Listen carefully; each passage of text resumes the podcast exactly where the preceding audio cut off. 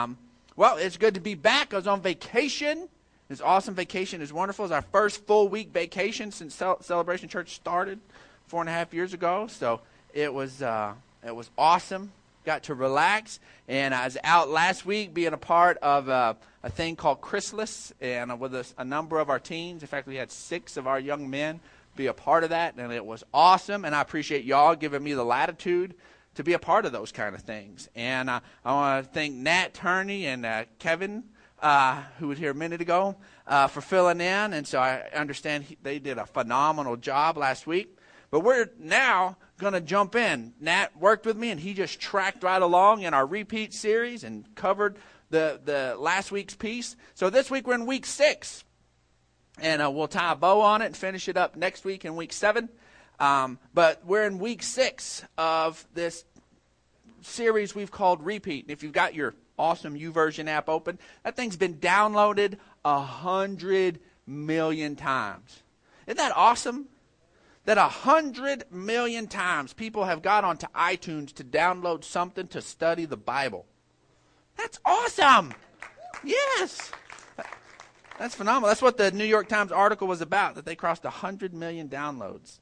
When we were traveling back in 2008, I got to interview the guy that created that app. And so, and they had just rolled it out. It was months old. It was months old. And their dream, their wild and crazy dream was a million downloads. An unbelievable, wild and crazy dream that some that it would get downloaded at some point a million times. A hundred million. And this that just that conversation happened about five years ago. And just it's just incredible. Incredible. And so, um, anyways, but you open your app, get your old school bulletin open, and we're going to jump into the middle of this. I got a lot to cover, so let's hit this. That God wants life for us.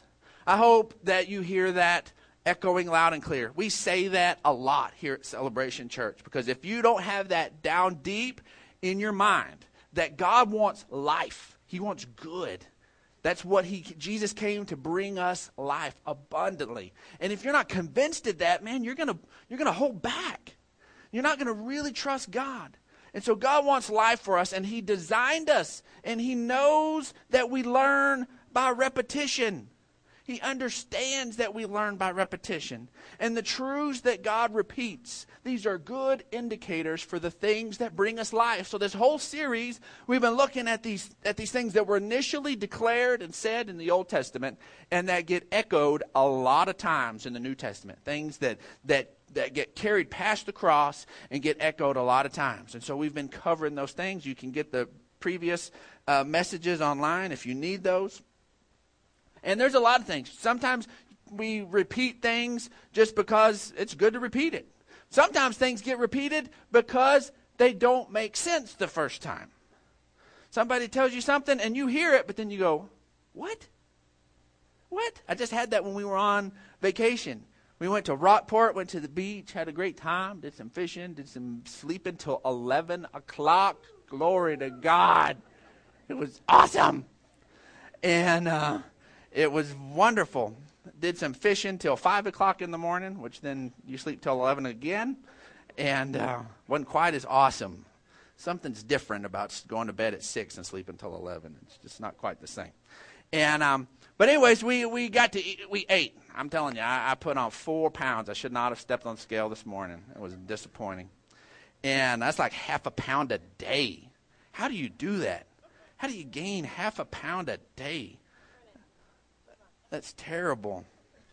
Anyway, so we were eating at one of these awesome restaurants that was mean to me.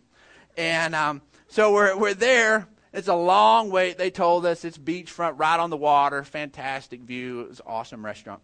And um, uh, Carson needs to go to the restroom. Weston had already gone.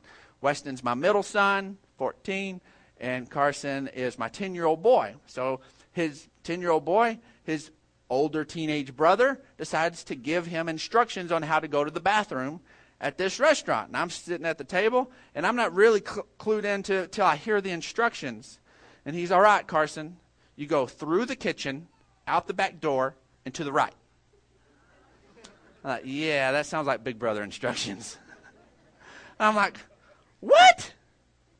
He said, You go through the kitchen, out the back door, into the. I said, Don't do that to him. T- seriously, tell him how to really go. Dad, no, I just went to the restroom. That's how you go.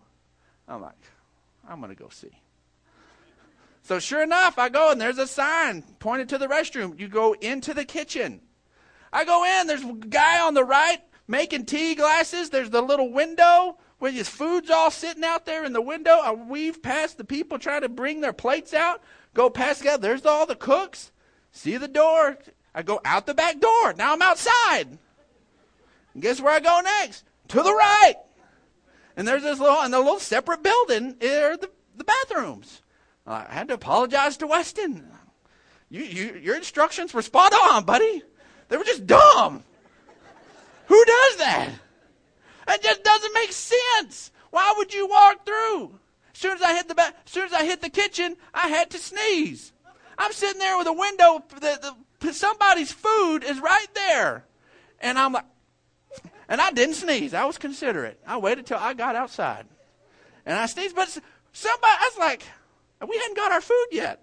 It's like, how many people are having to go to the restroom past my food and sneezed? It was messed up, but it just didn't make sense. And there's certain things that have to get repeated because they're contrary to our nature. We're like, they get, God has to kind of drum them into us because we hear them the first time. We're like, Jesus, are you, are you serious? Is this really how it goes? We do this with the whole thing of we have to die to live. I don't want to die. But there's, we have to die to self. We have to lay ourselves to embrace the life that God has for us. The, the word tells us that give and you shall receive. What?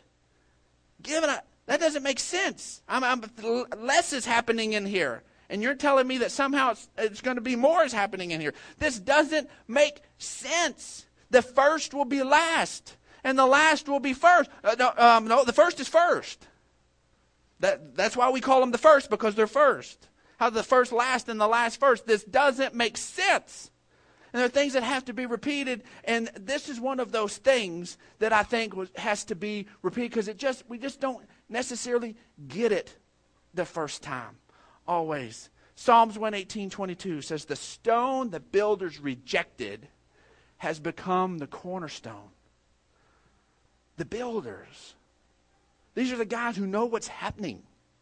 These are the guys who understand. It's not just the person who's the first time trying to build a building and he don't know what he's doing. No, this is the guy who's doing it and he looks at a stone are we going to use it? And he kicks it, kicks it into the this ain't even happening pile. And that stone has now become the cornerstone. That's the one we set down first and everything is lined up off of it. Everything is built. That's the plumb line. That doesn't make sense. The rejected is the precious. The rejected is the wonderful. That just doesn't make sense to us. When we begin to see this, this runs through the scriptures. And one of the first things we have to understand is when it comes to Jesus, there's only a couple of different things that, that we can do. We can either reject, like the builders, which we're going to talk about what that means in a minute, or we can do what, what was done with him, which was made the foundation for everything. We either we reject Jesus or we make him the foundation for everything. He is the cornerstone. Some people want to try to say, Yeah, I want Jesus in my building, but I'm going to do this and do this, and I want to put Jesus over here, and I'm going to put him about three, four rows up in the wall, and I'm going to stick him right there. And I'm going to build everything around, I'm going to do all this, and yeah, I need a little bit of Jesus over here, and I'm going to stick it over here. No, the Bible says we lay him first, and then everything gets built off of that. To put him over here is rejecting him at his rightful spot. You, you put something else as the cornerstone. You put something else there, and you have rejected it. Even if you try to slip it in. No, I got Jesus in my stuff. I got Jesus over here. If he's not the cornerstone, he has been rejected. This gets repeated five times, folks. Matthew 21, uh, verse 37 says, Last of all, he sent his son to them. This is Jesus telling a parable. He had already sent, this guy owns a vineyard. He sent multiple uh, of employees out to try to collect his rent, collect what's due, and they keep beating people up, sending them back empty handed. This is where it picks up. Last of all, the owner of the vineyard sends his son. He says, He sent his son to them. They'll respect my son, he said. But when the tenants saw the son, they said to each other, This is the heir. Come, let's kill him and take his inheritance. So they took him and they threw him out of the vineyard and they killed him. Therefore, when the owner of the vineyard comes, what will he do to those tenants? And they reply, He will bring those wretches to a wretched end. They replied, This is the people he's actually telling the story about. And, um, and he said that he will rent the vineyard to other tenants who will give him his share at, of, of the crop at harvest time. And Jesus said to him, Have you never heard or read in the scripture? The stone the builders rejected has become the capstone. The Lord has done this, and it is marvelous. It is precious. It is wonderful in our eyes. Therefore, I tell you, the kingdom of God will be taken away from you and given to a people who will produce its fruit. There were people who had hijacked God's plan, and they were trying to live in a place of, of living by rules. We're going to live within this structure. We're going to take this structure and we're going to make it our own. That's what that vineyard was. That wasn't built by them. They took it and they did, and they totally missed the whole point of it to begin to try to honor God by living by a set of rules, by living by religion, is to hijack it and to reject Jesus. Nat talked about grace and and and that our, our, we're righteous by faith and faith alone last week. Folks, it never goes anywhere beyond that. It's not like, oh, great, that's our starting place. Now we get this little boost Jesus gives us a little grace boost, and now we begin to work it all on our own. No, it is by faith. It is by faith and grace all the way through, and we cannot reject it. This parable gets told in all three of the synoptic gospels. Matthew has his telling, Mark has his telling, and Luke has his telling. And then the next time we see this scripture show up, we see it in Acts 2, verse 36. No, sorry. Um, Therefore, I, I want to hit on this. Therefore, let all Israel be assured of this God has made this Jesus, whom you crucified, both Lord and Christ. This Lord word is one of the things that I want us to talk about today. We understand Jesus as Savior, we understand the grace of that. But we need to embrace the truth of the grace of His Lordship. It really is a place of grace. We can get so freaked out. We can get so unnerved by this concept of somebody being Lord. But Jesus is referred to in the scriptures as Lord over and over and over again. In fact, let's look at Romans 6:32 it says for the wages of sin is death, but the gift of God, the gift of God, not something we earn, but the gift of God is eternal life in Christ Jesus our Lord. Our Lord. In fact, let's go ahead and look at Romans 10 9. Because so many times we think that if it, if, it, if it, it is if we declare Jesus as Savior. But look at this scripture, Romans 10 9. That if you confess with your mouth, Jesus is Lord, and believe in your heart that God raised him from the dead, you will be saved. Now, Brandon, why are you hammering on this lordship. It's because it comes down, Celebration Church is about knowing God better and trusting Him more. And it's about trusting God on every front, on every part of our lives. On every part of our lives. And I get reminded what that feels like. And having teenagers learning to drive. Man, I, I, I so wish I had one of those cars that the driver's ed guys do that have like a, at least a brake on their side. Because it is unnerving to have this inexperienced person you don't fully trust in control of everything. And you're sitting there. And I, I, got a friend who's whose son, and he would reach across, pick his leg up, and like hammer the brake. Like, dude, you're gonna you're gonna wreck y'all. You can't be doing that. You can't have three legs down in there. That's. That's a that's a mess waiting to happen. And uh, but it's so it's so unnerving. You just want to climb over in there.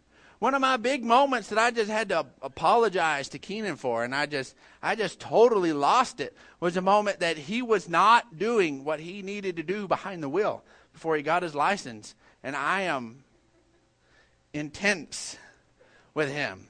And I start yelling like I've never yelled at anybody. And I am screaming, just screaming for him to go. And uh, so I look over and here's this here's this 15 year old boy just, I mean, he's just absolutely shaking. And I've made it worse. Now he's scared. He's and I've made it worse. But that place of feeling so vulnerable, we don't like that when we don't fully trust. But when we fully trust, no big deal.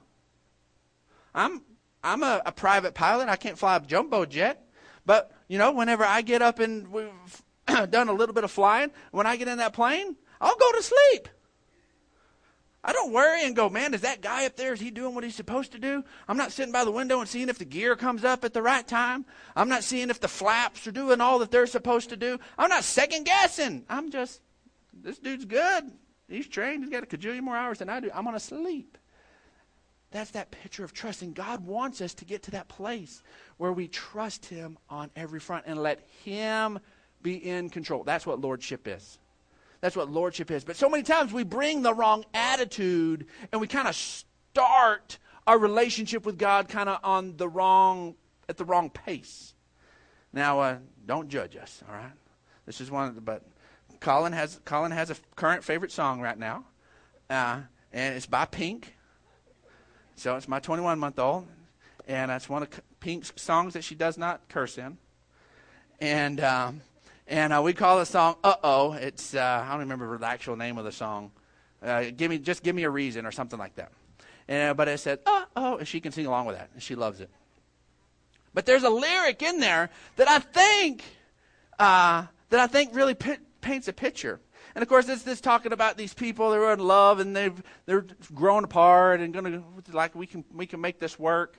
And uh, the lyric goes, "We are not broken, just bent, and we can learn to love again." And so many times I think that people come to God feeling like they're not, I'm not broken. I'm just bent. God, I just need some help. There's just a couple of places that life's a little bit out of control. I don't feel, if you can just kind of pop the dents out, God, I, I can be back on my feet again and I can be back in control. And go, I'm, I'm not really, I'm not really broken. I'm not helpless here. I, I'm just a little beat up by life and I just need you to just get me through this little moment. And the truth is, is people, we come to God and we are broken, busted, messed up. We can't do anything on our own. And if we don't understand that, then we're going to enter in and we're going to we're going to see God as a repair guy instead of a Lord. That we're like, you know what? Here's my life, and I don't know what in the world to do with it. I jack it up over and over again. I need your help. I need your guidance on how to deal with my relationships. I need your guidance on how to deal with my kids and my parents and my employer. Ooh, I really need help with that one, God. I need someone how to deal with my money.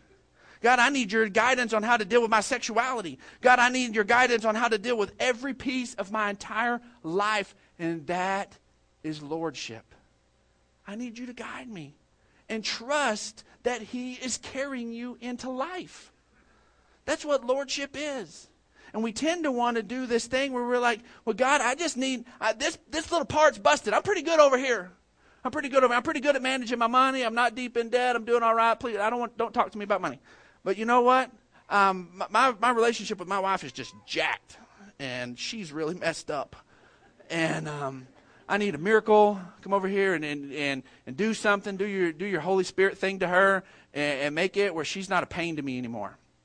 And um, no, God, I'm a good husband. No, seriously, you, you don't need to talk to me about that one. You know, I'm not broken. I'm, I'm just bent a little bit. And lordship is about saying, you know what? It's jacked up. And if I take control of it, I'm going to jack it up again. And I need you directing me. I need you guiding me. That is what this is about.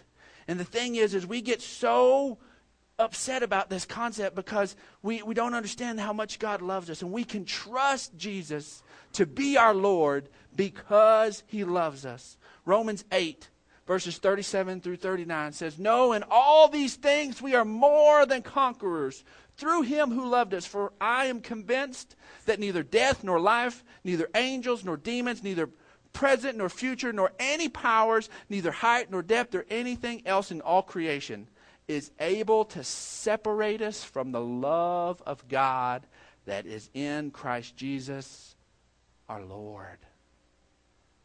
When we embrace Him as Lord, that is where we're in that place of being the most loved you could ever possibly be. When you embrace God we, and we can trust Him. God, I'm intimidated about letting you do this because. Uh, and when you get down to it, if that's there and you're intimidated that He is going to somehow mess it up and you're not going to enjoy the outcome, that it's not going to be good. But when we know, that's why so many people hit rock bottom. God, I can't break it anymore. I'll let you have a shot. No, I'm telling you, guess what? We can break it some more. People think they've hit rock bottom. They guess what? They find out they, they, they brought a jackhammer with them. Woo! Wow! My rock bottom can go deeper. Hmm. I just I can keep going. I thought I couldn't. No, you can. You can we have this beef, and, and I really think we have this issue with lordship because we don't ever hear this word. If we hear it in church, it's, it has this, this, this kind of scary connotation. The Lord. And then we have this thing that all of a sudden God's going to come in and, and be mean to us and control us. Or if we are our only pop culture references that we come along with, if, if you didn't grow up in church, I almost guarantee you, if I when I say the word Lord, you don't get warm fuzzies. Well, think about this. We got the Lord of the Rings. Well, that wasn't Frodo. That was the Dark Lord Sauron. That big spooky flaming eye. It looks like an eye from that is in hell, actual hell. It's like all fiery. That's creepy, folks. That's that's the Lord. We have Lord Vader. That's not somebody you want to submit to. You do the wrong thing, and he's like, and all of a sudden you're like, you're dead. You're choked. That's Anakin when he's evil. We don't, we don't want that. Even from literature, we have the, the book, The Lord of the Flies. And that, that's thing when, when things absolutely go chaos. And believe it or not, that actual that term actually comes from the Bible. We see in 2 Kings 1 the term Beelzebub. Beelzebub, another time, most of us understand that's another name for Satan. Its literal translation is Lord of the Flies. This concept of Lord can sometimes have this oppressive connotation and to be to let Jesus be Lord of your life and let him guide you into all truth to let him pour his love and covering over you is the most liberating place you could ever live ever this this thing that the enemy has woven together that lordship is oppressive is the absolute opposite of the truth when it comes to Jesus Lordship, his lordship is the most unoppressive thing you could ever have. It is the most liberating, life giving thing you could ever, ever have. My screen does not do that. I hate that. I miss my iPad. You just feel dumb. You, I know you saw me. That's why I had to say something. I was going to hear about it later. I just addressed it now. Acts 4 8 says, uh, Then Peter, filled with the Holy Spirit, said to them, Rulers and elders of the people, if we are being called into account today for an act of kindness, this is a crippled man gets healed, and these religious people go ballistic. This man gets healed. He's not crippled anymore, and they go ballistic. So if we're being called for an act of kindness shown to a cripple or and are asked how he was healed, then know this, you and all the people of Israel, it is by the name of Jesus Christ of Nazareth, whom you crucified, but whom God raised from the dead, that this man stands before you healed. He is the stone the builders rejected and has become the capstone. Salvation is found in no other, for there is no other name under heaven given by which men must be saved. It is Him. It is His Lordship. And it is His kindness. We can trust Him. We can make Him Lord because He's kind, because He cares for us, because He loves us. it, we do not have to be fearful that God's going to bring some, some oppressive rule into our life. And then the next thing, the last thing we want to need to understand this concept of God being the cornerstone is that as we align, as Jesus being the cornerstone, as we align to Jesus as cornerstone, we each get better aligned with each other. The thing that I missed Sunday for last week, there were people from all sorts of Christian backgrounds, whether it was Catholic or Methodist or all sorts of things. Stuff that honestly, if we begin to talk about the Bible and get into theology, that we would begin to have some differences, possibly some passionate differences. But the whole weekend, I love being a part of Emmaus and Chrysalis and any of those different things that are like that because it stays so focused on Jesus, so focused on grace, that man, we just we just enjoy hanging around with each other.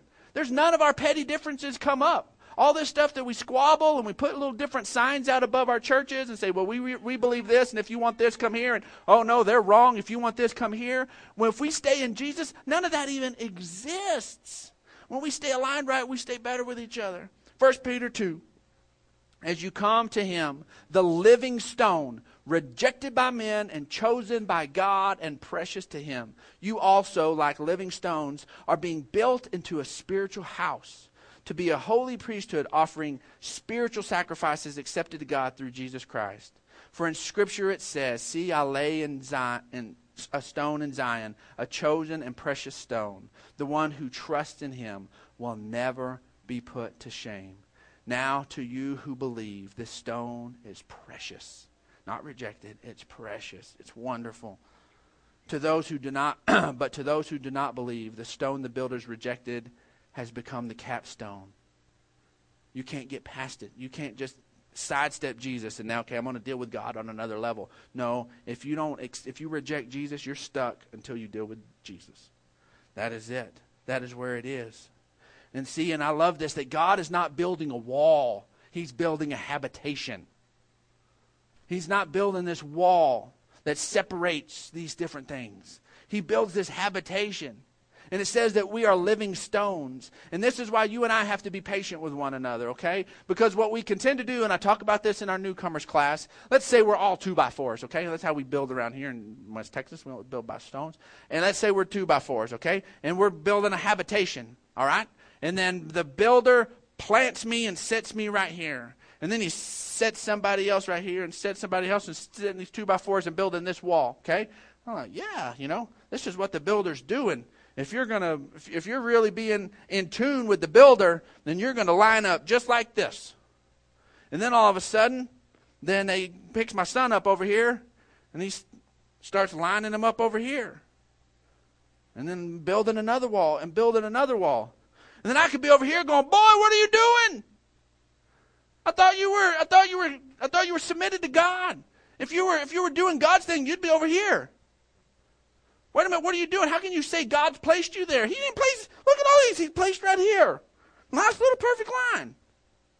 What are you doing over there? We do that with each other all the time. All the time, folks. We can't do that. We cannot do that. Romans 14 4. And I think this is one of those underlying things that we get really uptight and we don't want lordship because we think if we tell people, well, God's the Lord of my life, well, then they're going to come in and they're going to start judging us based on what they think lordship should look like. And that's what creeps us out. So, well, if I do this, then somebody's going to say, well, he's Lord of all or he's not at all, which when it boils down is the truth. But what they're meaning is, is you need to have him Lord the way I have him Lord, or you're messed up. Let's look at this. Romans 14, 4, and we're getting ready to shut this down. I appreciate your patience. When I've been out of the pulpit, I get long winded. Okay, I'm long winded all the time. Um, who are you to judge someone else's servant? To his own master he stands or falls, and he will stand, for the Lord is able to make him stand. Who are you to judge someone else's servant? Let's let each person serve God and just trust that if they say, you know what, I'm seeking God on this, then let them seek God.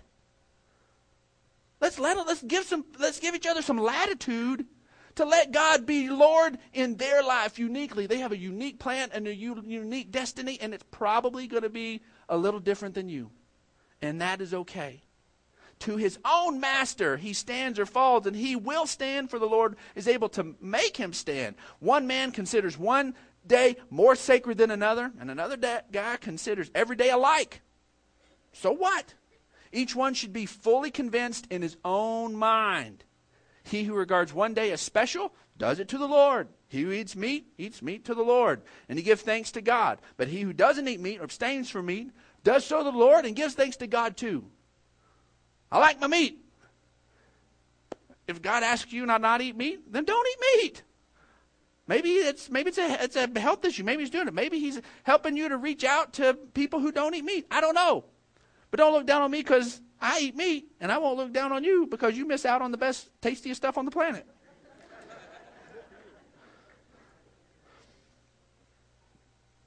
For none of us lives to himself alone, and none of us dies to himself alone.